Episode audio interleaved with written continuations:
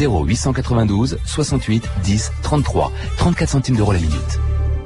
Vous écoutez France Inter, il est 14h03, c'est l'heure de 2000 ans d'histoire avec Patrice Gélinet, bonjour. Bonjour Claire et bonjour à tous. Aujourd'hui, les croisades.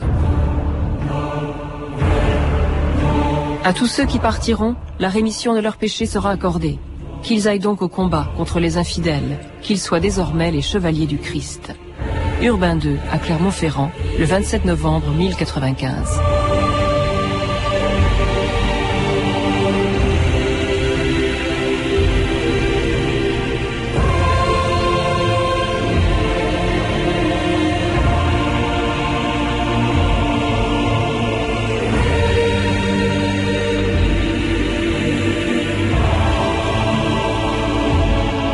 2000 ans d'histoire.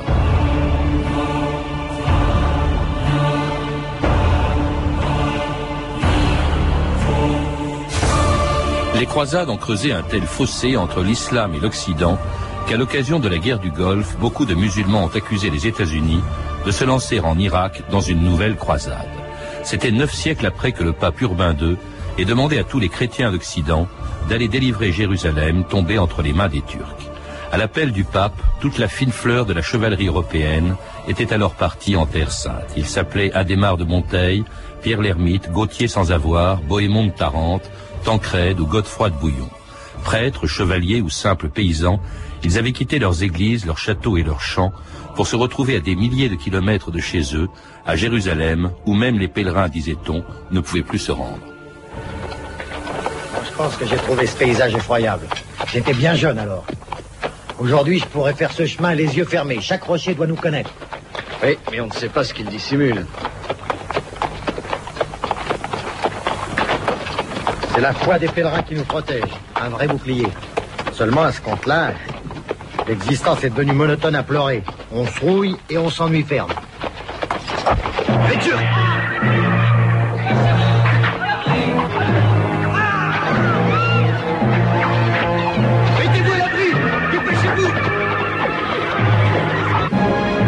Charles Henneguien, bonjour.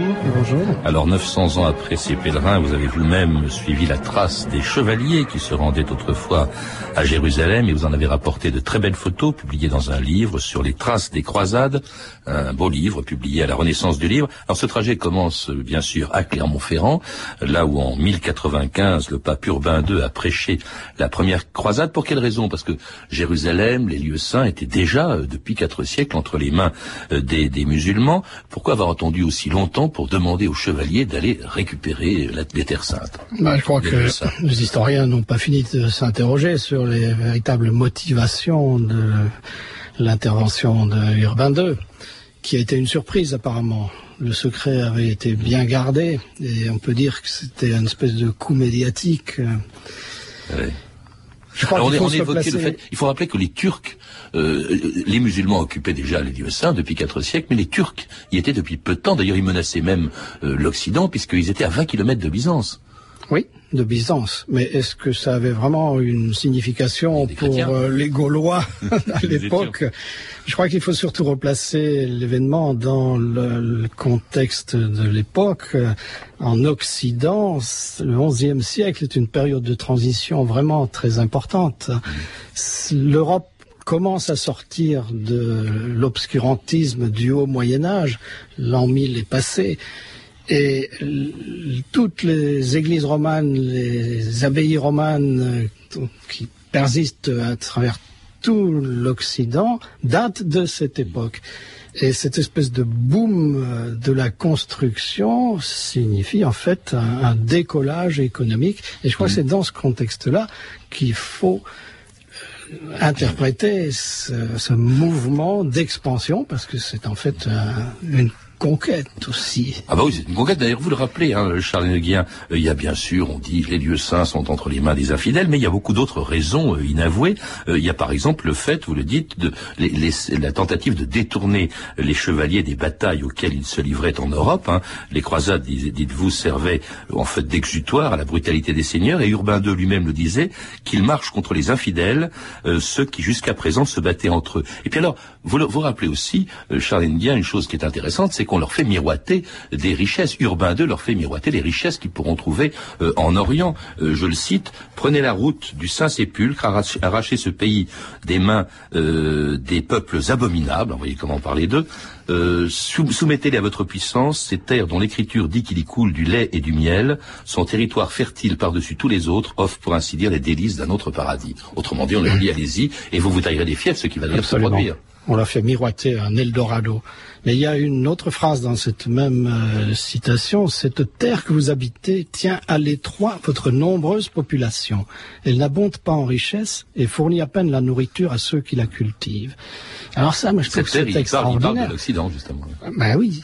en fait, ça signifie que le pape a conscience d'une surpopulation à l'époque, d'une pression euh, et, et qu'est-ce qu'il propose comme solution? Ben, C'est l'immigration et la conquête. Enfin, et puis pour, oui.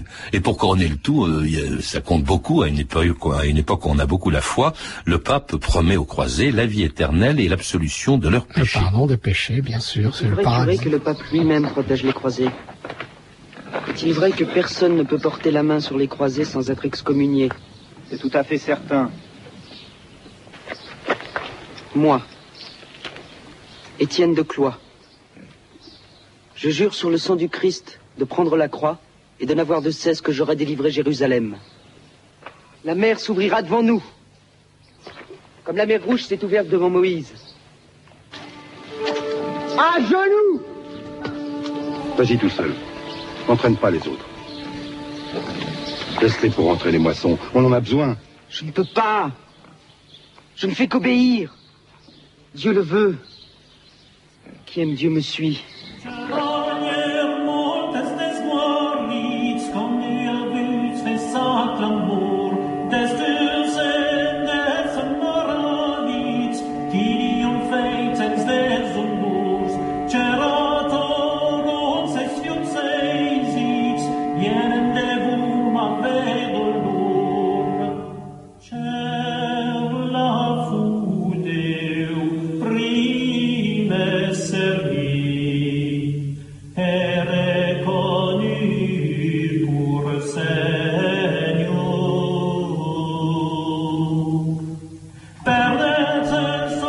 Écoutez France Inter, 2000 ans d'histoire, aujourd'hui les croisades. Et c'était Chevalier, vous êtes sous bonne sauvegarde, une chanson de l'époque des croisades, dont la première donc commence en 1096, Charles euh, dès le mois de février d'ailleurs, avec le départ de ce qu'on appelait la croisade, de ce que vous appelez la croisade des pauvres gens, c'est-à-dire celle qui a été prêchée, il n'y avait pas de chevalier encore, par Pierre l'Ermite. Oui, apparemment, ça a été totalement inattendu, parce que il est clair dans le discours d'Urpin II qu'il appelle à une expédition militaire. Or, euh, il, se produit ce phénomène euh, spontané, une espèce de mobilisation populaire qui dépasse en fait euh, le clergé, qui est dépassé par les événements. Il y a des textes euh, qui disent oh là là, surtout que les femmes n'accompagnent pas. Oui, parce qu'il y avait tout le monde. Il y a des femmes, des enfants, des des puis des, des quelques chevaliers. Il y a ce fameux Gauthier sans avoir, dont le nom à lui tout seul indiquait les raisons pour lesquelles il partait. Exactement. Oui, c'était vraiment un mouvement spontané et incontrôlable. Alors le problème, c'est que ces gens sont partis apparemment avec enthousiasme, mais sans aucune euh, infrastructure, sans aucune intendance.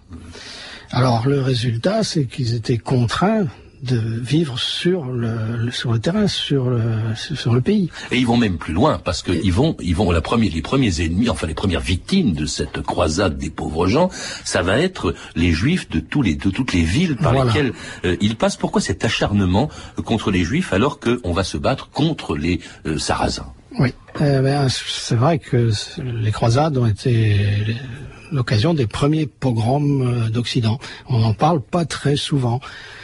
Je crois que c'est un penchant naturel hein, d'éclipser un peu ce qui nous embarrasse et ce qui nous gêne. mais c'est voilà, mais c'est absolument euh, indubitable, c'est bien documenté et connu de tous les historiens.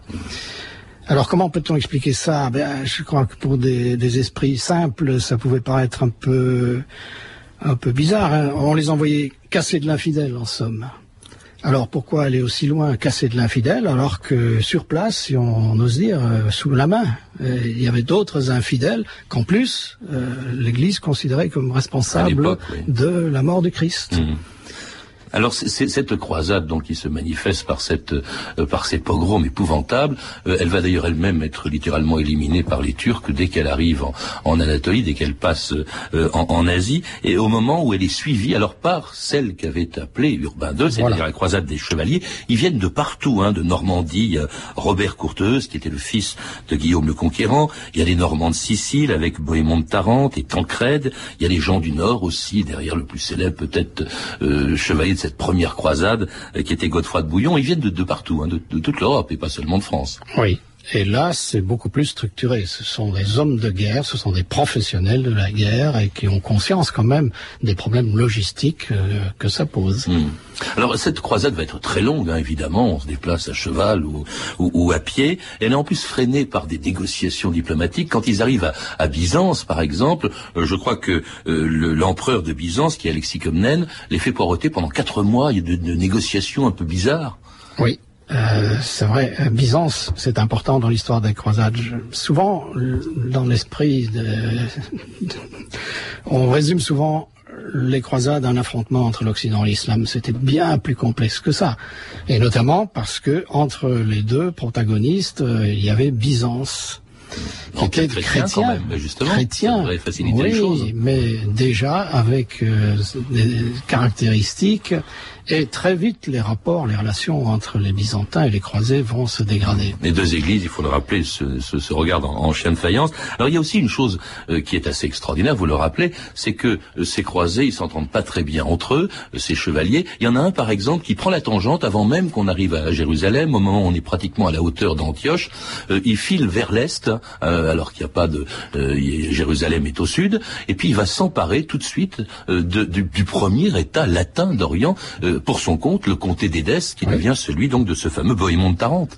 Oui, et le comté d'Édesse, c'était Baudouin de Boulogne, qui était le frère de Godefroy de Bouillon il déserte la croisade, littéralement, comme vous venez de le dire, et quitte le, gros de la troupe pour aller conquérir et, créer le premier État latin contre Dédès. Et paradoxalement, c'est vraiment une des curiosités de la croisade, il deviendra par la suite roi de Jérusalem. Alors cela dit, avant même justement d'être arrivé à Jérusalem, euh, qui va être prise le 15 juillet 1099, quatre ans après l'appel d'Urbain II, et au terme de la plus violente euh, des huit croisades, la revue de texte Stéphanie Denkin. Oui, avant même de partir, la première croisade en 1096 s'affirme dans la haine et le sang avec donc les massacres de juifs. Voici comment à l'époque un chroniqueur juif, Salomon bar Siméon, parle des croisés. Leur voix, dit-il, était semblable au tumulte de l'orage et de la tempête. Ils se demandaient pourquoi il faudrait se charger de lutter contre les Sarrasins à Jérusalem, alors quand leur sein était une nation dont les ancêtres avaient crucifié leur Seigneur. Pourquoi alors devraient-ils leur laisser la vie sauve? Un Partout en France, donc, on assiste à ces massacres. Cette année-là, rapporte Hugues de Flavigny, ceux qui allaient à Jérusalem procédèrent à une extermination de Juifs partout en Gaule, avec une ferveur unanime, dit-il, qui était merveilleuse à voir. Hein, il ajoute ça sans état d'âme, bien sûr des massacres qui se poursuivent tout le long du trajet, qui va durer trois ans. À Mayence, par exemple, en Allemagne, rapporte Albert Dex, les croisés allèrent attaquer les juifs à coups de pioches et de lances. On massacra aussi les femmes et les enfants. Dans l'Empire byzantin, les dégâts des croisés effraient la propre fille de l'empereur, qui déclare « C'était l'Occident tout entier qui émigrait en masse. Mon père en redoutait l'arrivée, car il connaissait leur caractère instable et versatile. » Enfin, en Orient, la violence des croisés se déchaîne bien sûr contre les musulmans, cette fois à Nicée, à Antioche, ils tuent, ils pillent, et à Maharat, alors que les croisés ont soif et faim, la violence redouble d'horreur. Partout où il trouvait un ennemi, homme ou femme, il le massacrait, rapporte un chroniqueur anonyme. À peine pouvait-on circuler dans les rues de la ville sans marcher sur des cadavres sarrasins. Et comme il n'avait rien pour se nourrir, certains découpaient les cadavres en morceaux et les faisaient cuire pour les manger. Et à Jérusalem, la folie meurtrière dure deux jours entiers. Entrés dans la ville, nos pèlerins massacrèrent les Sarrasins, rapporte le même chroniqueur, au point que le temple tout entier ruisselait de leur sang. Et sans complexe, Raymond d'Aguilère, un chroniqueur provençal, décrit, je cite, ces choses admirables, les monceaux de têtes, de mains et de pieds dans les rues et sur les places. Dans le temple, on chevauchait dans le sang jusqu'aux genoux. Une violence euh, que ce chroniqueur justifie par Dieu. C'est par un juste jugement qu'a été versé en ce lieu le sang de ceux qui, pendant si longtemps, y avaient proféré contre Dieu leur blasphème. Alors, du côté musulman, c'est bien sûr la désolation et la colère. Voilà ce que dit l'arabe Imad ad-Din al-Isfahani. Voilà ce qu'il dit des chrétiens. Ils ont des cœurs avec lesquels ils ne comprennent rien, des yeux avec lesquels ils ne voient pas, des oreilles avec lesquelles ils n'entendent pas. Ils sont semblables aux bestiaux, ou plus égarés encore.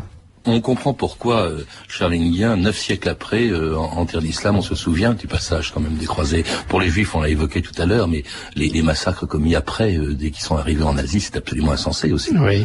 Tout ça est dans les textes et dans les chroniques occidentales euh, tout à fait clairement explicite. Vous, vous dites qu'une des raisons, c'était aussi peut-être de terroriser à l'avance les villes qui n'étaient pas encore prises pour qu'elles se rendent sans combattre. Oui.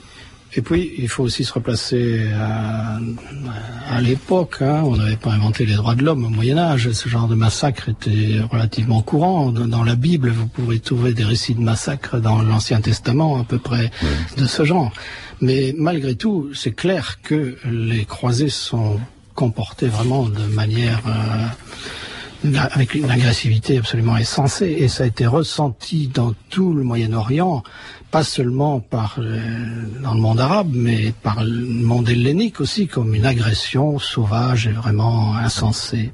Alors très peu de temps après la, prise de Jérusalem par Godefroy de Bouillon, euh, beaucoup de croisés vont s'en aller, et alors d'où l'existence, la naissance de ces ordres militaires permanents qui étaient les Templiers, les Hospitaliers, le futur ordre de Majesté, et puis les, les, Teutoniques pour protéger justement les États latins. On a parlé du premier d'entre eux qui était le comté d'Édesse, mais il y avait aussi le comté de Tripoli, la principauté d'Antioche, le royaume de, de, Jérusalem de Godefroy de Bouillon, hein, qui sera d'ailleurs très éphémère puisqu'il sera pris par Saladin, un Kurde.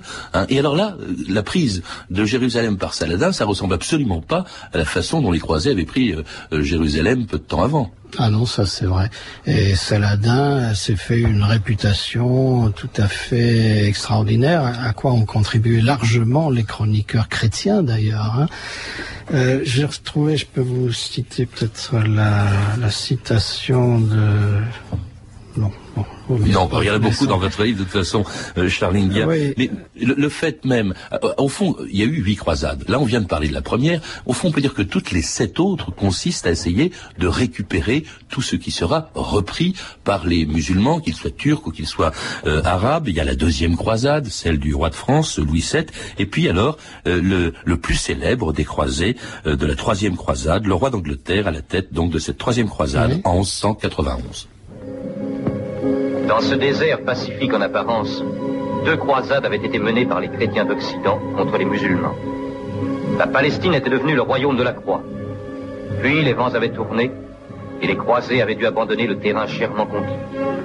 En l'année du Seigneur 1191, les rois de la troisième croisade reprirent la route de Jérusalem sous la conduite de Richard, premier du nom, roi d'Angleterre, sous la foi d'un pieux serment, avait juré de reprendre la Terre Sainte à Saladin, sultan des tribus d'Arabie, génie de la guerre du désert.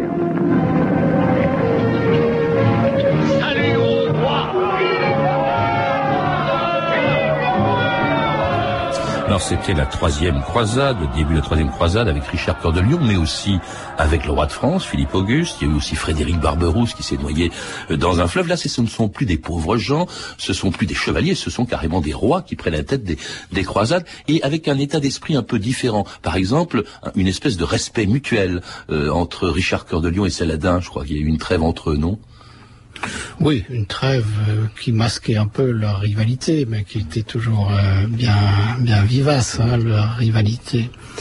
Ben, Richard Cœur de Lion, euh, au Moyen-Orient, actuellement, quand un, enfant est insupportable, les grands-mères le grondent en lui disant si tu continues, on va appeler le roi Richard il s'est fait une telle réputation ah de cruauté qu'il est devenu un peu le symbole du barbe bleue. ah bon Ah oui, il a, massacré les gens de Saint-Jean d'Acre, c'est vrai. Voilà, ça c'est un de ses titres de gloire. C'est un après un siège long, la garnison de Saint-Jean d'Acre s'était rendue, il les a fait massacrer de sang-froid.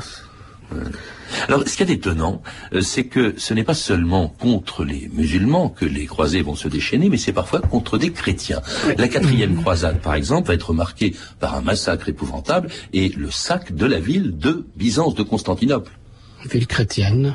La plus belle pourquoi ville. Comment expliquer que des chrétiens, des chevaliers chrétiens, massacrent sur leur route vers Jérusalem, d'ailleurs où ils n'y arriveront jamais, euh, massacrent euh, et pillent la ville de Constantinople? Ben, la cupidité. euh, disons que l'hostilité entre les croisés et les, les byzantins, elle a commencé dès l'arrivée à Constantinople de la première croisade. Et ça n'a fait, les relations n'ont fait que s'envenimer petit à petit. D'une part, pour les Byzantins, les croisés étaient des rustres. hein. Il y avait à peu près deux siècles de décalage dans le niveau de vie, dans le niveau de développement. C'est vrai que les croisés, l'Occident était largement sous-développé par rapport à la- le mode de vie et la- la- le niveau culturel du Moyen-Orient. Et les croisés en arrivant à Constantinople ont été fascinés par la richesse, euh, par le luxe qu'ils voyaient.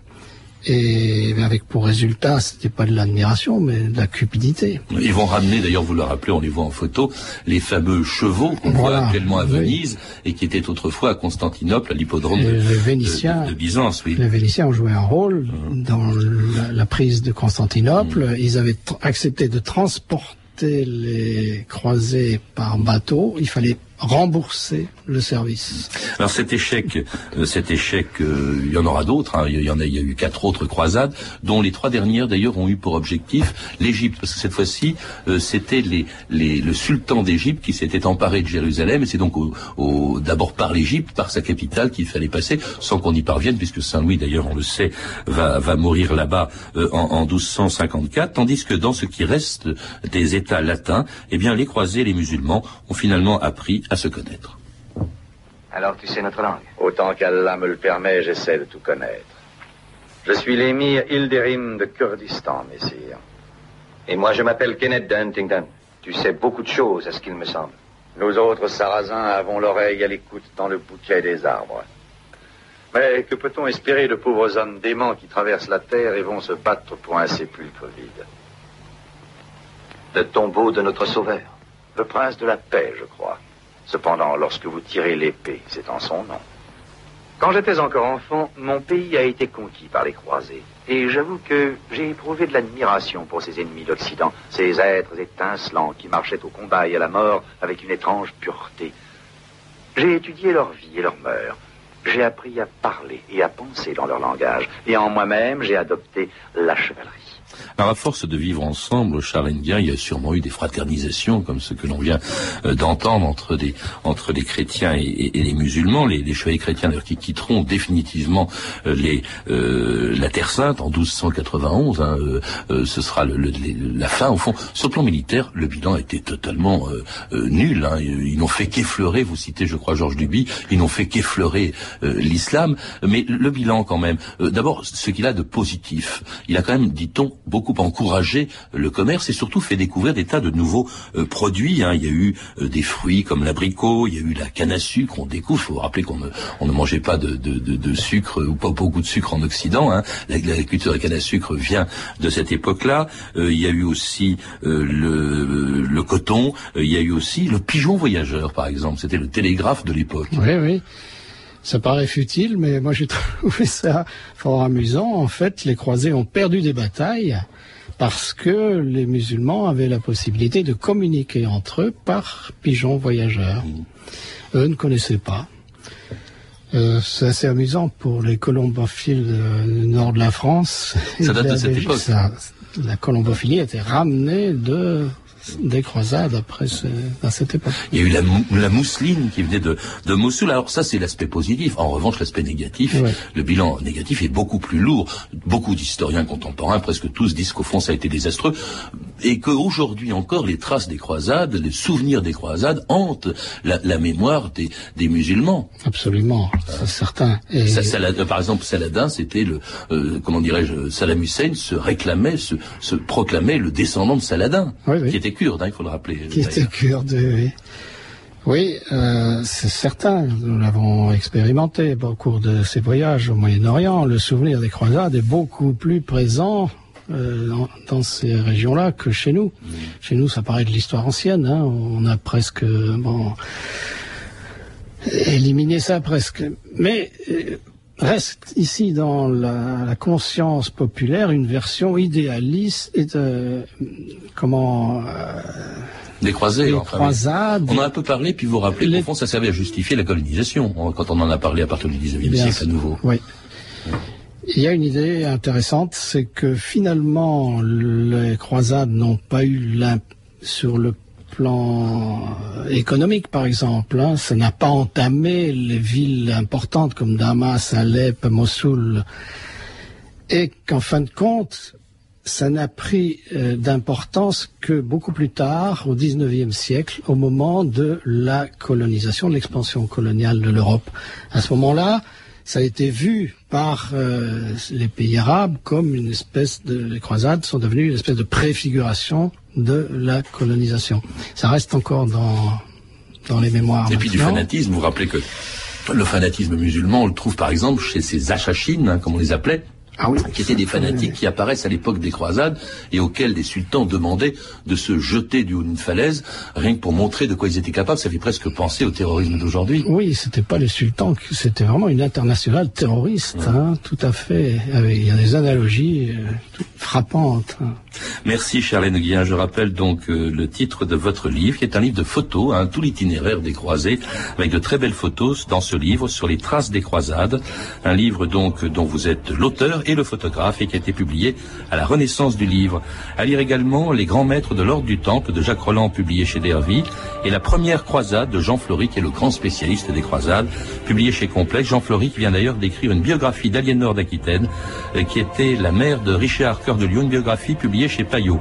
Vous avez pu entendre des extraits des films suivants La croisade des enfants de Serge Moati, Thibault ou les croisades de Joseph Drimal et Richard Cœur de Lion réalisé par David Butler d'après Walter Scott. Vous pouvez retrouver ces renseignements en contactant les services des relations avec les auditeurs au 0892 68 10 33, 34 centimes d'euros la minute ou consulter le site de notre émission sur franceinter.com. C'était 2000 ans d'histoire. À la technique Joël Athénan et Alison Acrisi, documentation avec Virginie Bloclenet et Claire Tesser, revue de texte Stéphanie Duncan, une réalisation de Anne Kabilac. Une émission de Patrice Gélinet. Demain, dans 2000 ans